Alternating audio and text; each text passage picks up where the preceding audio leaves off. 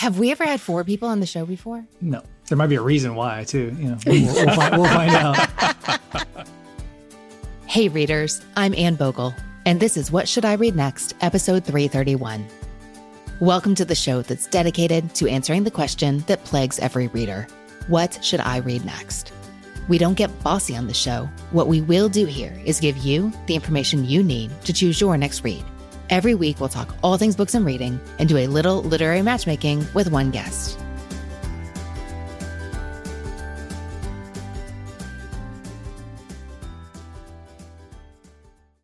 Readers, if you've ever wanted the perfect tote bag to carry your latest library haul or indie bookstore buys, I have great news for you.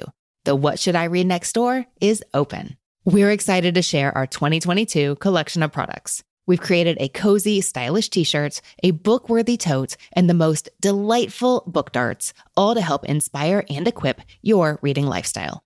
Order yours now at modernmrsdarcy.com slash store. And once your order arrives, we'd love to see you in action with your What Should I Read Next gear. Tag us on Instagram at What Should I Read Next and show us your merch. And if you wanted to show us what's in your reading tote as well, we wouldn't mind a bit. Get your gear at modernmrsdarcy.com slash store.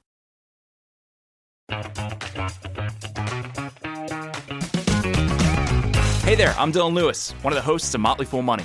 Each weekday on Motley Fool Money, we talk through the business news you need to know and the stories moving stocks on Wall Street. On weekends, we dive into the industries shaping tomorrow and host the experts, authors, and executives that understand them. Tune in for insights, a long term perspective on investing, and of course, stock ideas. Plenty of them. To quote a listener, it pays to listen. Check us out and subscribe wherever you listen to podcasts.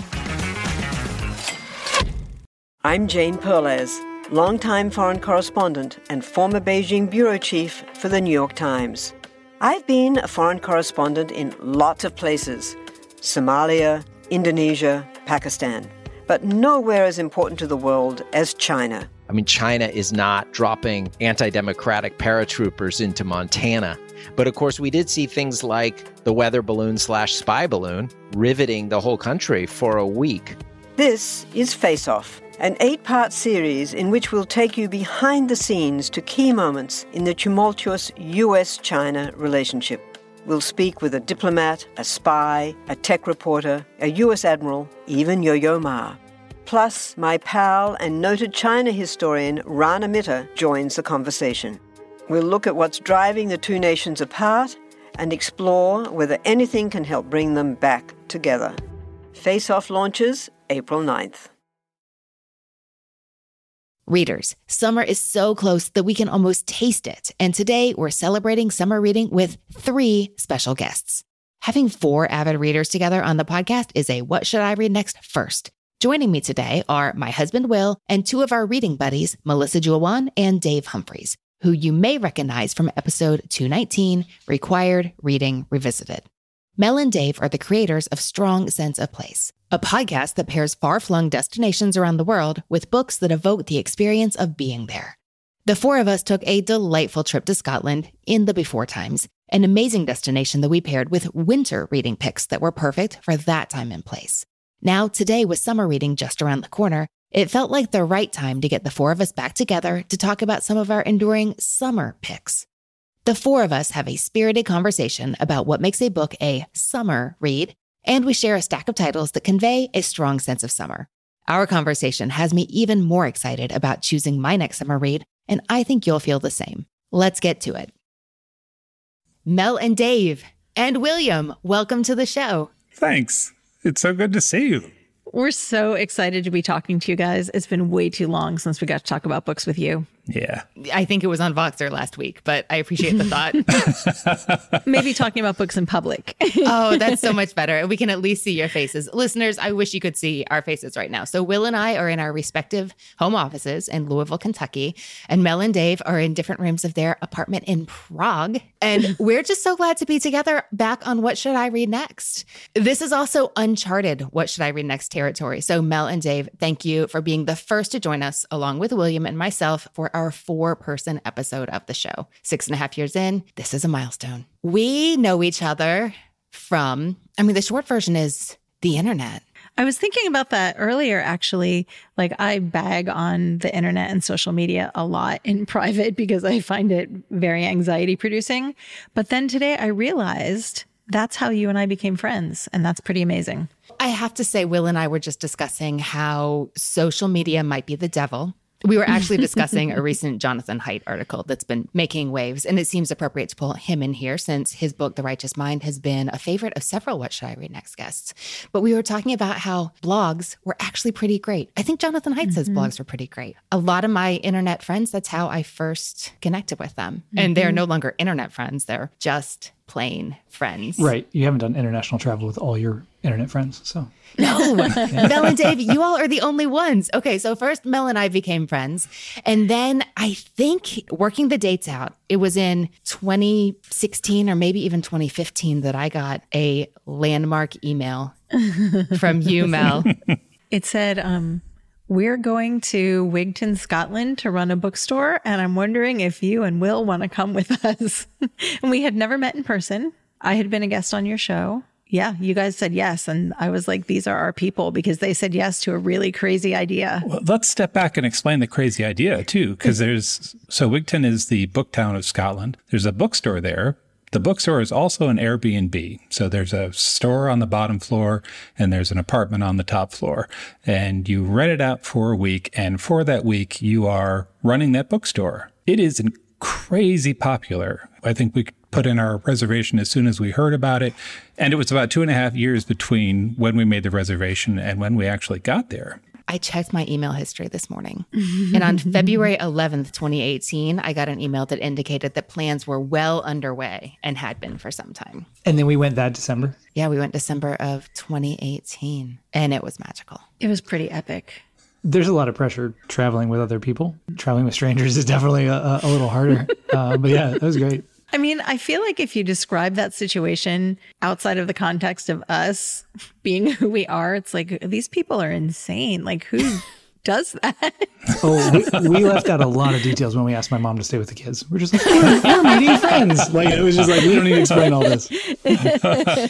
Although I will say by that point in time, it wasn't it wasn't weird anymore. Especially you and I were in a, a, group of female business owners together where we saw each other in video all yeah. the time. And you really yeah. do feel like you know somebody. Yeah, when, when you do that. But I felt like by 2018, we were far removed from the days of me mentioning that I was going to get together with a Twitter friend for coffee and my other friend who wasn't on the internet saying like, "Oh my gosh, you're going to get murdered." Like we we had moved we had moved beyond that stage. But we did. We went to Scotland together, the four of us and your friend from cartoon school, Tillie Walden, whose books have been recommended on What Should I Read Next? Yeah, she's since gone on to be international star of cartoons, Tillie Walden. At the time, Tom of Typewronger Books was still real excited when she said, I wrote that. Do you want me to sign it? I think that was about spinning her debut. Yeah. yeah.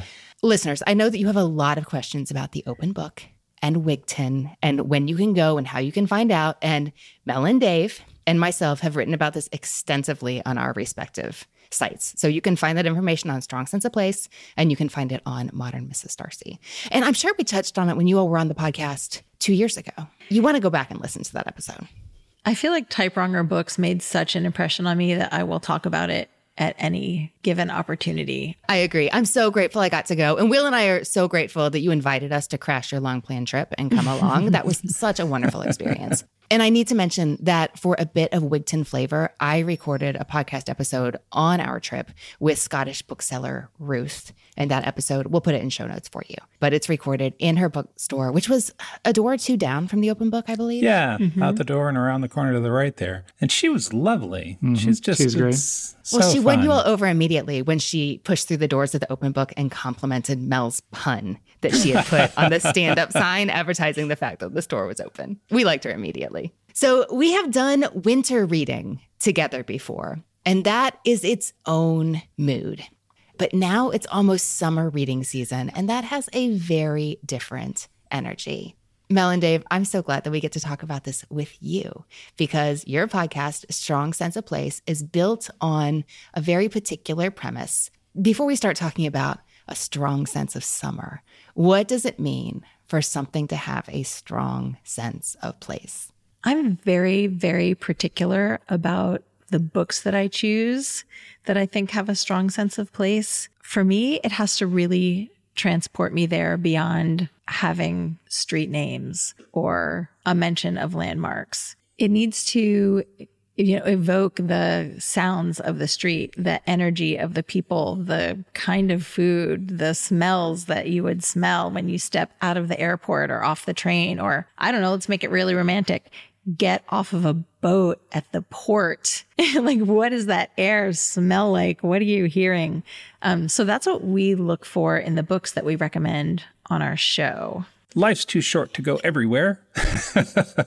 and so we read and we try to get a sense of what those other places are like. And for me, I think one of the greatest things about it is it really helps me extend my my empathy, right? I get a sense of a place and the people who occupy that place.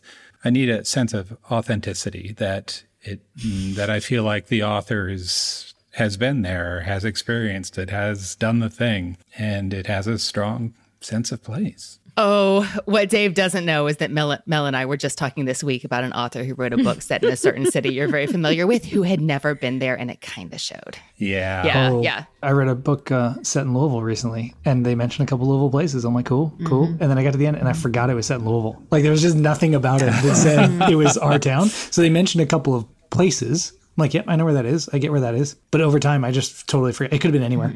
Yes. When I think strong sense of place, I think not just a book that could be set anywhere and it would be fine. I think of a book that mm-hmm. couldn't be set anywhere else because the setting matters so much to the story. Yeah. I have to say that one of the best reading and then visiting experiences I had was actually a book I read before we went to Edinburgh. It's called City of Ghosts and it's a middle grade novel. It's about ghost hunters. So they go to all of the haunted places in Edinburgh and then we went to those places.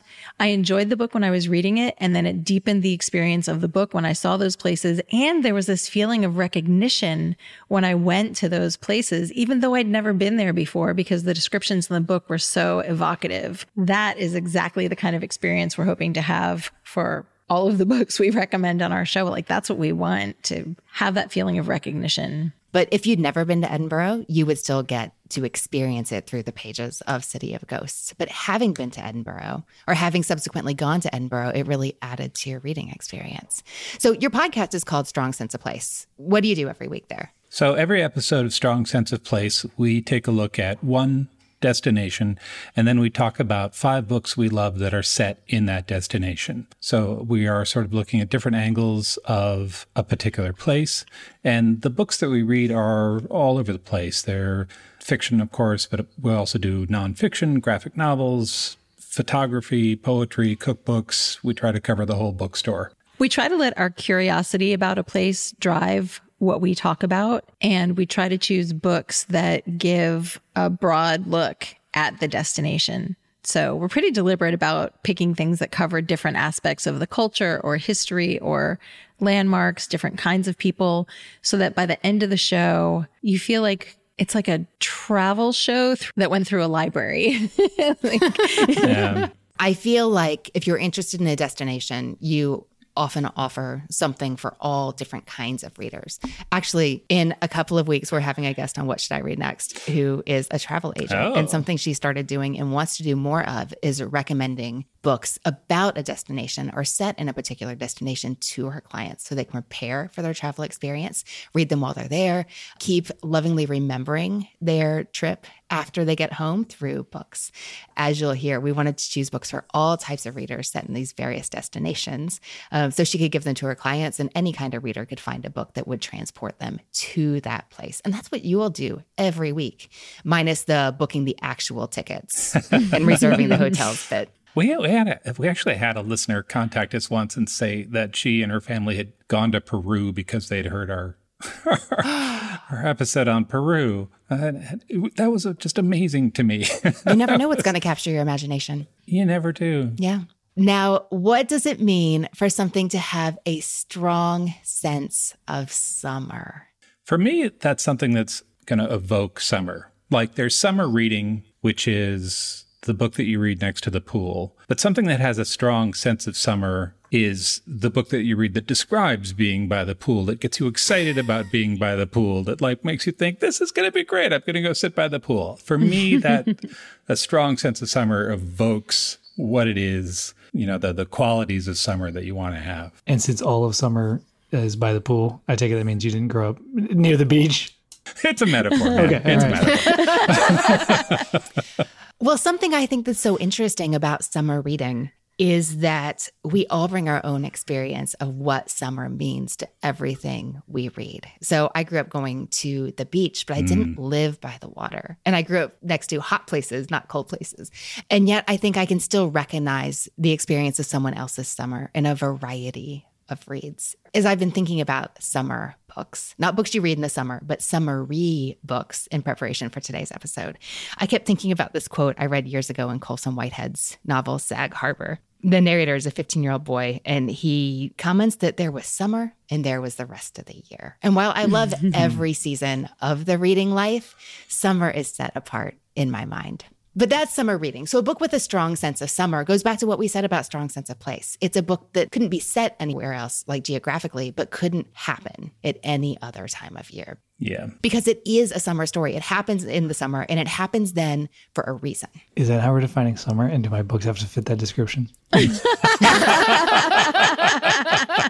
Folks, we are 45 minutes into this, and I'm like, oh, are these my books? Okay. All right, go on. Yeah, I'll make it work.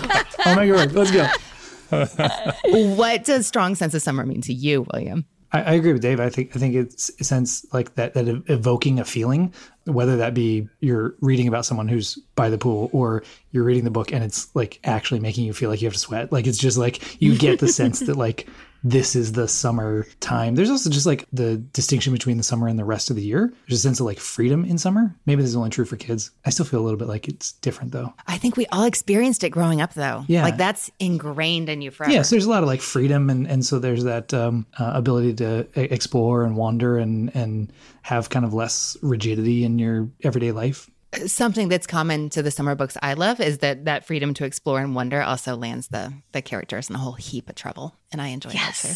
Well, Mel and Dave, you are the experts when it comes to a strong sense of place. And Will and I, I think we have our bona fides with summer reading. So we thought it would be really fun to bring those things together and each recommend a couple of titles, probably backlist titles that have a strong sense of summer. Books that we really love, that we find ourselves recommending often, and that we think our listeners may enjoy considering for their own summer reading and beyond.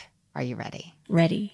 Yes. Dave, take it away. My first book, my first recommendation is a book called This One Summer by Mariko Tamaki and illustrated by her cousin Jillian Tamaki. This is a graphic novel. It came out in uh, 2014. It's a family story and it's set during a single summer at a lake house.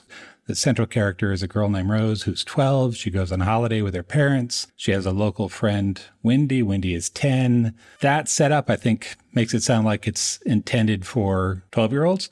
It's not. It's a coming of age story, and the coming of age story has parallels between Rose and Wendy, who are 10 and 12, the local teenage sort of gang, and Rose's parents. And you explore sort of summer and growing up through all three of those stories. The attention to detail in this book is amazing for me. The way like uh, water is illustrated and the little looks that family members give each other and the way a 10 year old sort of dances across the page there and the things that teenagers do when they're bored. Oh my gosh, this was just like resonant for me. Uh, it put me on a gravel road in Converse with no socks, walking to a store to get a an ice cream bar. Like it's so strong with summer. Also, if you don't read graphic novels, this is a great place to start because it's beautiful, because the story hangs together, and because it's sort of a simple story in a way. Mel and I talk sometimes about writers who seem to be struggling for greatness,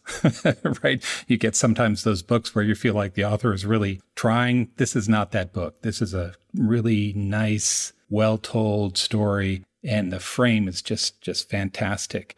This one summer was the first graphic novel to receive a, a Caldecott honor. It also got a Printz and an Eisner and an Ignatz, basically all the awards. This is one of those books that came out in the industry was just like, here, take everything. That book is This One Summer by Mariko Tamaki and Jillian Tamaki. I love that you started with a graphic novel.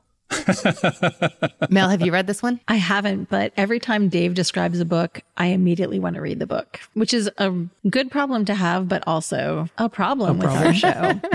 it's a it's a problem. We don't share books or information until we start recording. We'll sit down and start talking about books, and yeah, my TBR just keeps growing because Mel talks about awesome stuff. Anyone who's ever listened to a good book podcast knows the struggle well. Mm-hmm. I like to look at it as a gift that we will never run out of great books to read. Mel, you can approach your to be read list with the spirit of summer that Will was just talking about. You have freedom to explore and wander and discover. Yeah. So much great stuff lies ahead. Dave, what else did you bring today? My second book, we need to talk about ice cream. So for me, ice cream is a year round treat. One of my favorite parts of fall is the line receipts at the ice cream parlor, and now I can get ice cream freely. Halloween, Christmas, New Year's, not a problem, but there's something special about ice cream in the summer. And there's something even more special about homemade ice cream. And that's what I'm talking about. So there's the absolute magic of putting like five ingredients into an ice cream maker and watching that turn into just sweet, fresh cream and that's a joy in part because it makes me feel like a wizard. I have made this thing ice cream. I'm here to tell you if you don't have an ice cream maker, absolutely go and get one now, an electric one, nothing fancier than that. You'll want to get a copy of Ben and Jerry's homemade ice cream and dessert book. Oh, wow.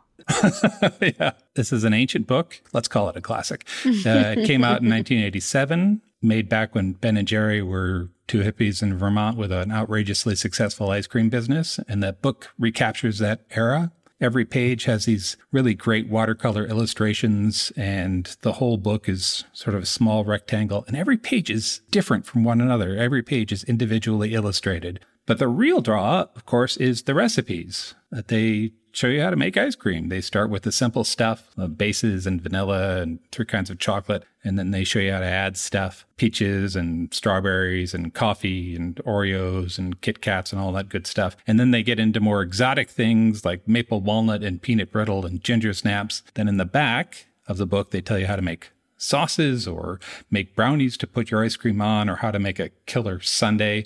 And then in the end, you're stuck with the dilemma of whether you want to take your ice cream to a social gathering and be a big hero or whether you're going to stay home and enjoy it yourself. and either way, huge victory. That's Ben and Jerry's homemade ice cream and dessert book by Ben Cohen and Jerry Greenfield with illustrations by Nancy J. Stevens. I have questions. there's there's a lot going on in Ben and Jerry's ice cream, right?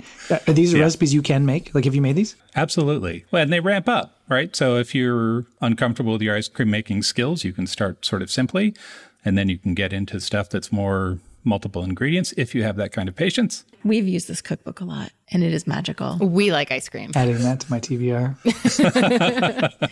and it's, as Dave said, like it's such a nostalgia trip to flip through this book because the illustrations are very 1980s Ben and Jerry marketing. It's very cute and very sweet. Dave, that's not the book I expected you to share, but I'm so glad you did. Mel, what did you bring for us? My first pick is Joyland by Stephen King. Oh, didn't see that coming. And I need to explain some things. First, I am not a huge Stephen King fan, not because I don't like scary books, I do, but because I feel like his books start really strong and hook me with the characters. And then about halfway through, I kind of get a little lost in the weeds and I never finish them. But I think he is a phenomenal writer in terms of developing characters. And I love his nonfiction book on writing, which is about how to write the writing process and his experience when he had his accident. So it's a very personal, like autobiographical book about how to write. And I reread that every couple of years to get inspired. This book, Joyland, is not scary. It is not a horror novel. It's a very bittersweet coming of age story it does have some of the elements of a horror novel. Here's the setup. So it's a bittersweet eerie kind of coming of age story set in an amusement park by the beach in North Carolina in 1973. So it has tons of atmosphere. It's got this kind of nostalgic retro feel to it because of the 70s setting. And the thing that I really love about this book is that it's infused with that feeling. I don't know if you guys felt this way when you were teenagers. When I was 17, I always had this feeling of feeling like I was waiting for my life to start feeling like I was on the cusp of something and being really impatient to get things going, but also feeling at the same time like I'm a kid and I'm supposed to be carefree and having fun. and that kind of push pull was going on all the time. This book perfectly captures that. The hero of the story is Devin. He's a college student with literary aspirations. He has just gotten his heart broken in spectacular fashion, and he decides to go work at this amusement park in North Carolina. The amusement park is kind of run down. There are carnies who are kind of jaded and have worked there for decades. There's a fortune teller who may or may not actually have the sight. There is an unsolved murder that happened in the horror house at the amusement park. So Devin walks in there. He kind of has a little bit of a bad attitude. He is given the job of wearing the furry costume of Howie the Happy Hound, who is the mascot of the amusement park. So it's summer and it's hot and he's in this big furry costume. The kids who come to the amusement park absolutely love him and this earns the respect of his coworkers. And suddenly he finds himself as part of this community in this town that he just kind of moved to by happenstance. And then one night he thinks he sees a ghost. and he decides that he is going to try to solve the murder of the funhouse killer. So you said this wasn't a horror novel, but that sounds plenty creepy for me. It is creepy. It is not a horror novel. There's no gore. There's not slasher things that happen mm-hmm. on the page. There are some ghostly happenings, but the majority of the story is about the metaphorical things that haunt us loss and facing sorrow, kind of moving through the sad things that happen to you in life. And all of that is kind of wrapped up in this murder mystery coming of age story. I've read this book at least three times. I really, really love it. Okay, this is my ugly confession. Don't kick me off the show. I don't actually like summer that much. I don't like to be hot. And I find sometimes the long days, the sky staying light until well past bedtime makes me feel pressure that I'm supposed to be having fun. At the same time that I say that, I also have very nostalgic feelings for the summer that you have when you're a kid, where, as Will mentioned, like there are no boundaries. There's more time to explore. The days just feel so long and like you can just play and explore and have fun. And this book is infused with that feeling. At the same time, there's also a little bit of sense of unease, kind of like when you can feel in the summer air that a storm is coming and it hasn't quite broken. This would be a good Stephen King book to try if you think Stephen King is too scary for you. Yeah, I read this a couple of years ago, and I think, as I recall, it's like maybe a PG 13 story. Yeah. There's some stuff, but my other takeaway from reading that book is that I absolutely chose the wrong career as a as a young teen. I was a, a horrible camp counselor, and I should have been at least a mediocre amusement park worker. Mel, what else did you bring today? My second book is completely different. It's called Last Summer at the Golden Hotel by Elyssa Friedland. Oh, I've heard you talk about this one before, and I still haven't read it. If Dirty Dancing was a book instead of a movie and was set now instead of in the 1960s, it could be this book. It's set at the fictional Golden Hotel in the Catskills. And for people who aren't familiar, the Catskills are mountains in southeastern New York. They're about 90 miles from Manhattan. The whole area is dotted with lakes for swimming and fishing, and there are forests where you can go hiking.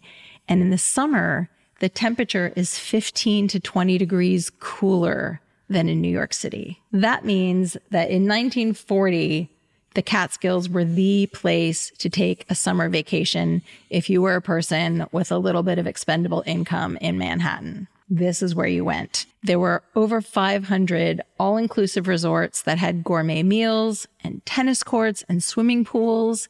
And like big national acts would travel to perform there. So Louis Armstrong, Sammy Davis Jr., Dean Martin, like this was the place to go. And that is the world of this book, except the story takes place now. And the days of like playing bridge in a paneled game room and heart shaped hot tub have passed. People are not interested in those things anymore. The Golden Hotel is owned by the Goldman and the Weingold families. They have been friends for decades and have been running the hotel together. And now and now there's an offer for a big conglomerate to buy the Golden Hotel. And the families, the adults, grandchildren have all descended on the hotel to have a family reunion and decide if they are going to try to save the hotel or if they're going to sell it. As I like to say, hijinks ensue, secrets are revealed, there's a little romance, there's some heartbreak. It's basically all of the things you would want in an imaginary summer vacation. And isn't that why we read? To go on the summer vacations that we can't.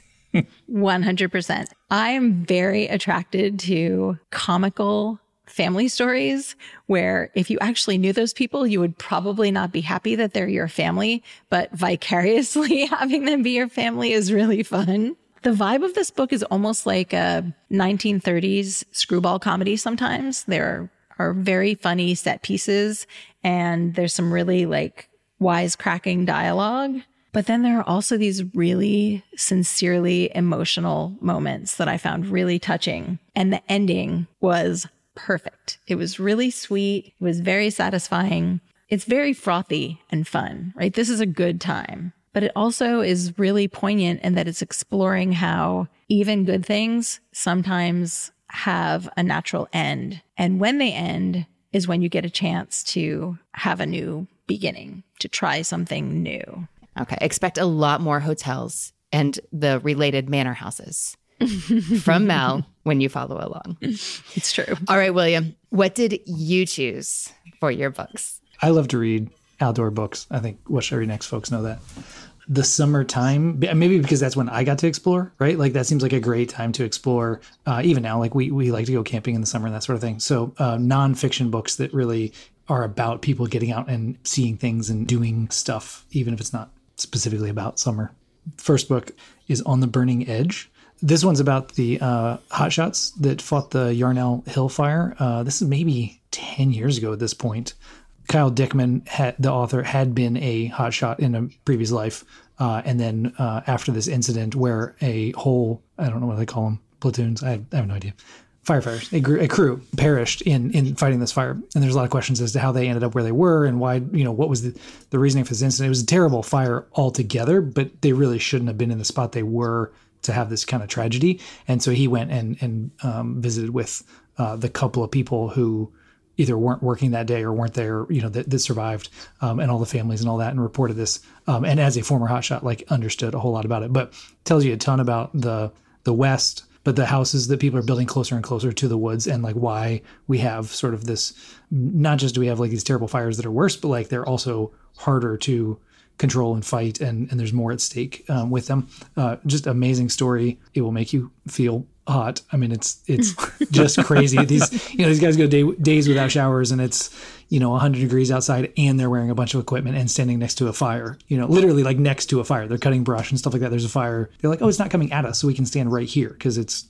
30 feet away or whatever. But yeah great great story of uh, heroics uh, and tragedy. Oh, when you talk, you all keep talking about books that make you feel hot. And I keep thinking about our Modern Mrs. Darcy book club community manager, Ginger Horton, who often talks about reading The Dry and being like, I need some lemonade. I need another glass of lemonade. Somebody bring me some lemonade. because Jane Harper is describing like the unbearably hot Australian setting. William, I read a book during the summer many years ago by Sebastian Junger, his collection of short essays called Fire. And I think because I read it in the summer and because it was so, it's, it's set in the wilderness, I think of that also as being a summertime book. I love that. I'm wondering if I should read this one. I would say probably. I mean, because th- this has much more of a story to it as well. So, like uh, Sebastian Junger is essays, um, but this one will give you a little plot and it does move quite a bit. It takes place over the course of a summer, but the fire was pretty early in the season. There's maybe two or three lead up chapters, and then the rest of the book is all in three days or something as they're fighting this fire. How interesting that it was written 10 years ago, and yet fire season has grown increasingly worse. And it's something that I think is on more of our minds, especially as we move into the hotter summer months in the US. Okay, interesting. William, what else did you bring? My next book is very summery. So we talked earlier about uh, if, if Dave's experience of summer is just sitting by the pool. Like, did he ever go to the beach? Like, people do have different experiences of summer. So, but this one is called "The Eight Mountains" by Paolo Cognetti. Uh, this is about a couple of boys that live in the Italian Alps, and one of them lives in Milan, and one of them is from the the small community there in the Alps. But the one from Milan, his family is from there, and so they summer back in the mountains, and he gets to know this local boy. Yeah, it, it's not hot, right? I mean, at the top of the mountains when there's storm coming and all that, like they, they have like danger of like actual cold weather, right? At the, at the top of the mm-hmm. mountains, but there's just this amazing of like freedom that they their parents just let them run. Um, I don't remember when it was set, but it's a small town, and then you have all this wild space, and they just let the boys go. And so uh, Bruno, the the local kid, is like showing off all of the little nooks and crannies that you know he's got his favorite creek and and there's trails that they want to go on and and there's a an abandoned uh, farmhouse or something like that that that uh, apparently the local kids go get in trouble in you know? And uh, so he's showing this all off to Pietro um, as they come over a number of summers. So they get to know each other over a couple of years and and grow up together and it's this respite because his family's not happy in Milan. So, you know, he, his dad has this job that he has to be there, but they're always longing to go back to the mountains. And, but his parents have kind of a different relationship with the mountains that his dad's after like adventure and wants to climb them all and conquer them and, and see the top and do, you know, do, do all these like things. And Pietro and Bruno just kind of want to like be Dave was listing a bunch of awards for the uh, graphic novel that I had not heard of, so I will tell you all. This one won the Strega Prize, Italy's most prestigious literary award. That's The Eight Mountains by Paolo Cognetti. That sounds really good. And the thing that I find really appealing about that is the idea that they go back multiple years. I really love stories that are set in a compressed time frame. So the first book you talked about is really interesting to me for that reason. And then I also love stories where people revisit the same place year after year and kind of have their relationship grow through that time. That is like catnip to me. That sounds really good. Oh, okay, no pressure. But now it's my turn after those six amazing sounding titles. I'm going to start with a book that many readers know, many have read, many more have heard of and not read, that I don't think we often think of as being a summer novel, despite the fact I would say that the chain of events that gets set in motion on a sweltering summer day in 1935 at the beginning of this novel depends on it being a sweltering summer day. And I should probably tell you before I go any further, this book is Ian McEwan's Atonement, which came out just over 20 years ago now. And it does open at, oh, Mel, it opens at a family mansion not a manor house, again, cousin, in the Surrey countryside. So this is totally your jam so far. Mm-hmm. And there's a house party where all the rich people are gathering to try to find some escape from the heat because it's not like they can crank on their air conditioning. We've talked about being hot and thirsty, but you also know that oppressive, oh, I'm so cranky, it has to stop, I just can't take it kind of feeling that happens when it's hot. By the way, that's Mel at like 82. No lies detected. That is true. At this family home in the Surrey countryside, the rich people are gathered along with the friend of the family who the wealthy patriarch has kind of taken under his wing to look out for him a bit. So I want to give you all this setup without telling you anything specific, which is tricky. But when you're reading the book, you'll go, oh, no. And I don't want to take those moments away from you. But I will tell you this much there is a long sweltering afternoon, and a 13 year old girl, the daughter of the family, happens to be looking out the window when she sees her older, mature, almost grown up sister just stripping off her clothes in desperation and just like plunging into the fountain to cool off. And she notices the man whom the patriarch has taken under his wing watching. And she thinks, hmm, and later that evening, when something tragic and traumatic happens, she can't get that out of her head. So I left out a big bunch of important parts involving a note that was never intended to get delivered, but did, and a huge misunderstanding and a massive injustice that alters everyone's lives forever. But we got to start with the sweltering summer afternoon. What happens next, I think, is what many more people remember about the book. We shift forward five years to a wartime setting. And the rest of the story, minus the controversial, as in some readers adore it and some readers despise it, epilogue, not set during the war. But what I really like about this book is that it's minutely detailed and also feels expansive in its scope. And doesn't that feel like summer? That sounds like something I need to read almost immediately. Have you not read Atonement? See, you never know because so many people have, and yet you don't want to assume. I can see why you would assume that I had read it. Manor House Party. Misunderstandings, secrets, notes that get delivered to the wrong person. Yes, please. Okay, for my final title, you all left like the glitzy beach book with the turquoise kind of cover uncovered. So I feel like I got to bring it. I had lots of options to, you know, like balance hmm. to round out our assortment here. And while this book does not have a turquoise cover, by golly, it totally could have. It is Who is Maud Dixon, a novel by Alexandra Andrews. And this just came out last year, but it has serious vibes from older authors like Patricia Highsmith with a serious dose of Vanity Fair vibes.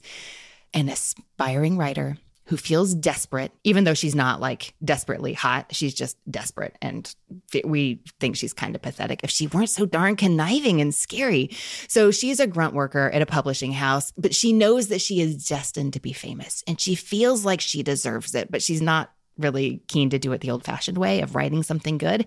Instead, she's trying to uh, manipulate and blackmail and put people in terrible situations so they will have to give her great jobs. But then she receives this fortuitously timed offer, even though she's just been fired, to become assistant to a blockbuster novelist whose identity is unknown. Nobody knows. And that is, in fact, part of the appeal to her. Like, she'll be in on the secret if she takes the job. This novelist goes by the pen name Maud Dixon, and she is a household name because she wrote this novel called Mississippi Foxtrot that sold a scandalous number of copies. And it was a coming of age story about two teenage girls and a murder. And now she needs a new assistant so that she can finally get some work done on her sophomore novel. And she won't tell anybody what it's about, but it's it's going to be good. It's also going to be set in Morocco. And so the novelist invites Florence to come along on a trip. And you might be thinking here, like, oh, Morocco. If Mel and Dave cover Morocco, I hope they talk about this book. That is not the case. This novel has a strong sense of summer. You have these coastal drives where the characters are looking down on the shimmering waters as they hug the edge of the curve. And it makes me feel a little queasy even now, remembering reading those scenes. it had a strong sense of cliffside drive that was kind of terrifying. and the characters are wearing summery clothes and lounging by swimming pools and drinking their, you know, drinks with little umbrellas in them. It has a strong sense of summer. It does not have a strong sense of Morocco. The book takes a suspenseful turn that I did not see coming, though I had some idea because Alexandra Andrews is clearly channeling, again, like the talented Mr. Ripley, right from the beginning. Something sinister is afoot. You just don't know exactly what, but summer is sure a fun time to find out. That sounds amazing. It sounds really fun. That sounds like a summer blockbuster movie waiting to happen. Those cliff scenes, I'm gonna have to cover my eyes. They're gonna make them look real good on the big screen, though. I was visualizing that as you were describing it. And I was like, yes, people in beautiful locales making bad decisions, I just realized is something I really love. Mel and Dave and Will, thank you so much for sharing those summer reading picks. I love that with our variety of voices and opinions and just ways of talking about books, that things will appear to readers who might not have had their like ears perk up at a title otherwise. And listeners, I hope you found some good stuff today. We can't wait to hear what you are going to choose to read next this summer. And on that note, I'd love to hear what you all are planning on reading next. Dave, what's up next for you? We're getting ready for our next couple of episodes. Right now, I'm reading a book for Tasmania. It's called 10 Rogues by Peter Grose. It's a nonfiction adventure story about 10 prisoners stealing a ship and escaping from a prison in Tasmania. It's got uh, pirates and sharks and escaping the hangman's noose. And the writer is doing so far just an excellent job of telling the story like he's sitting at a bar. It's, it's really fun. That sounds amazing. After that, we're covering Appalachia, and I'm thinking about reading David Joy's Where All the Light Tends to Go, which is sort of a tough coming of age story, but also open to suggestions. So if anybody has any ideas about books that are set in Appalachia, I would be happy to hear from you. Speaking of David Joy, he has an entire Appalachia book list on Bookshop. Oh, does he? Have you read Where All the Light Tends to Go? I did. I've actually read all his books, including his. I I think he's disclaimed it, but his his memoir about fishing. Oh, He's disclaimed Uh, I think he feels like it might have been an early work that didn't need to be uh, continued in print. But yeah, I will say that at the Kentucky Book Festival, he told me to make sure I didn't miss it, which doesn't sound quite like disclaiming it, but this was in 2018. did you guys like Where All the Light Tends to Go? uh, I did. I, I don't know. I don't think Anne read it. Do you read? Did you read it? I, I think it's in that stack right behind me that you can. They might be a little gritty for Anne, but um, like all of his books. But yes, I did. I did like that one. Actually, I like them all, so I'm not. I don't mean to qualify. Like I liked that one. I loved Shiner, which is the most recent book I've read set in Appalachia by Amy Jo Burns. It was a modern Mrs. Darcy book club selection, and we just had an amazing conversation with her where she talked about her research trips to, among other things, sample moonshine. Oh, fun. You got to get that authenticity. Mm-hmm. Mm-hmm. Mel, what are you reading next? I too am preparing for our Appalachia episode. I try to sneak in some personal reading when I'm reading for our show because, as we've discussed, I am really into Manor House books and things that are murdery. The next book I want to read is actually set here in Prague because I am also voracious consumer of books set in Prague. This one is called There Was Still Love by Australian author Favel Parrett. I was not familiar with her, but I just read another book by her called When the Night Comes, which was set in Tasmania and Antarctica. And it was really sad and beautiful. It was about this unusual friendship and family and love and loss. And it made me cry. And I loved it so much that when I found out she had a book set in Prague, I was like, yes, I need to read that. The flap copy for both of these books is terrible in that it gives you no sense of what kind of book it is. I still don't know what kind of book There Was Still Love is going to be. The only thing I know is that it has two timelines in 1938 and 1980, and it's set in Prague. That's good enough for me because I know that she is a great writer. So that's next on my list for my personal reading, which I read as quickly as I can because I have to shove it in between my strong sense of place books. Yeah, I don't have what you call it work reading to do, so I can read whatever I want. Not to not to like rub that in. I didn't mean to say it that way. well, and as you were saying that, I was like, I mean, work reading in air quotes because it's all Right. great. it's all really fun. They're great books. It's it's good reading. So I actually just started uh, Renovated to Death, um, the first in what is apparently going to be a series, the uh, Domestic Partners in Crime mystery. Um, this is a HGTV type couple where the two guys, one, one's an actor and one's a writer, but they get put on TV to to renovate homes. And I believe the first one's already happened. First season's happened. I think it was their house, and now they're sort of on the hunt for this next house. And uh, I just just started. I'm maybe three or four chapters in, and no one's died yet. So someone's going to die. Um, and then in addition to these two guys, I guess the actor is a, a TV movie person, but they have an actor and a writer, and these two guys uh, do this home renovation thing. They are also then going to solve a mystery, apparently. That sounds fantastic. Really, I can't wait to see what you think about this one. Uh, so far, it's cheeky and, and funny and, and moves pretty quickly. Sounds like great summer reading. It has been so far. Speaking of great summer reading, I am planning on reading imminently Doris Kearns Goodwin's Leadership in Turbulent Times because I've been reading summer reading books like nonstop since January. Not really, but it can feel that way sometimes. Yeah. And this year I resolved to be a completist of several authors I really love and wish I made time to read more of. And she is one of them. And yet here it is almost at the halfway point of the year. I haven't read a Doris Kearns Goodwin book in years at this point, and it is time. Also, I mean, I'm sorry, friends. The September releases are calling my name. And I've been very hmm. patient about not reading when they first came in. Uh, I can't wait to read the new Sarah Addison Allen. I've been checking compulsively, like once a month for many, many years at this point. When is the next book coming? The first the year, we found out the answer is September, and it's on my shelf. Oh, that's and. I'm going to start it very, very soon. It's called Other Birds. And I also have Nora McInerney's book, Bad Vibes Only. I've not read any of her full length works before, but I thought this sounded like a good place to jump in. And of course, y'all, there are so many amazing books that have come out this year. Like, I feel like way more than usual. I don't just think Mm-hmm. it's that I know about them more. Um, April, especially, was just an incredible, it was an embarrassment of riches. And great books are coming out every month this summer. And we didn't share them all in the summer reading guide because they don't fit. There are hundreds of them. so I'm really going to enjoy exploring my options there and continuing to read the new books this summer and also just resuming my uh, regular preferred pattern of basically alternating the new with the old. I'm looking forward to reading more backlist this summer, which is how I always roll because it really works for me.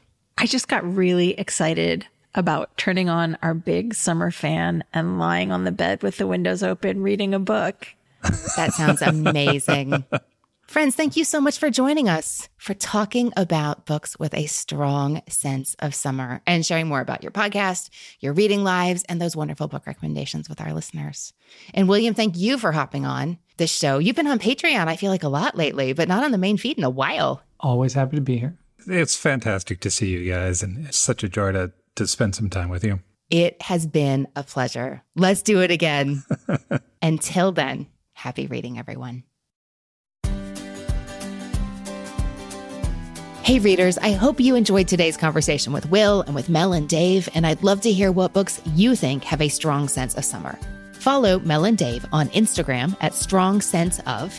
Listen to the Strong Sense of Place podcast at strongsenseofplace.com or wherever you get your podcasts.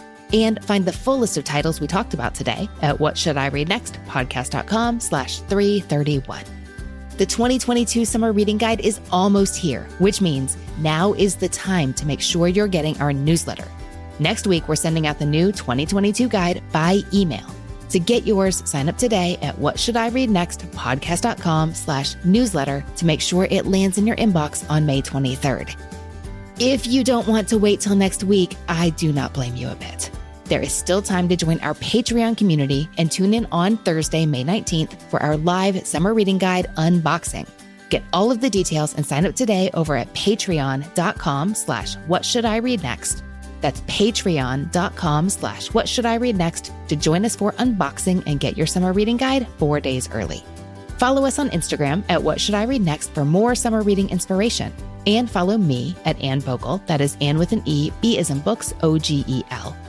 We love seeing all of your reading posts, and we love sharing what's happening lately here at What Should I Read Next headquarters. So come on over and follow along. Make sure you're following in Apple Podcasts, Spotify, Overcast, and more. And tune in next week when I'll be talking with repeat Summer Reading Guide author Emily Henry, author of Beach Read and the new release Book Lovers. We have a terrific conversation, and I can't wait for you to listen. Thanks to the people who make the show happen. What Should I Read Next is produced by Brenna Frederick with sound design by Kellen Pekacek. Readers, that's it for this episode. Thanks so much for listening. And as Rainer Maria Rilke said, ah, how good it is to be among people who are reading. Happy reading, everyone.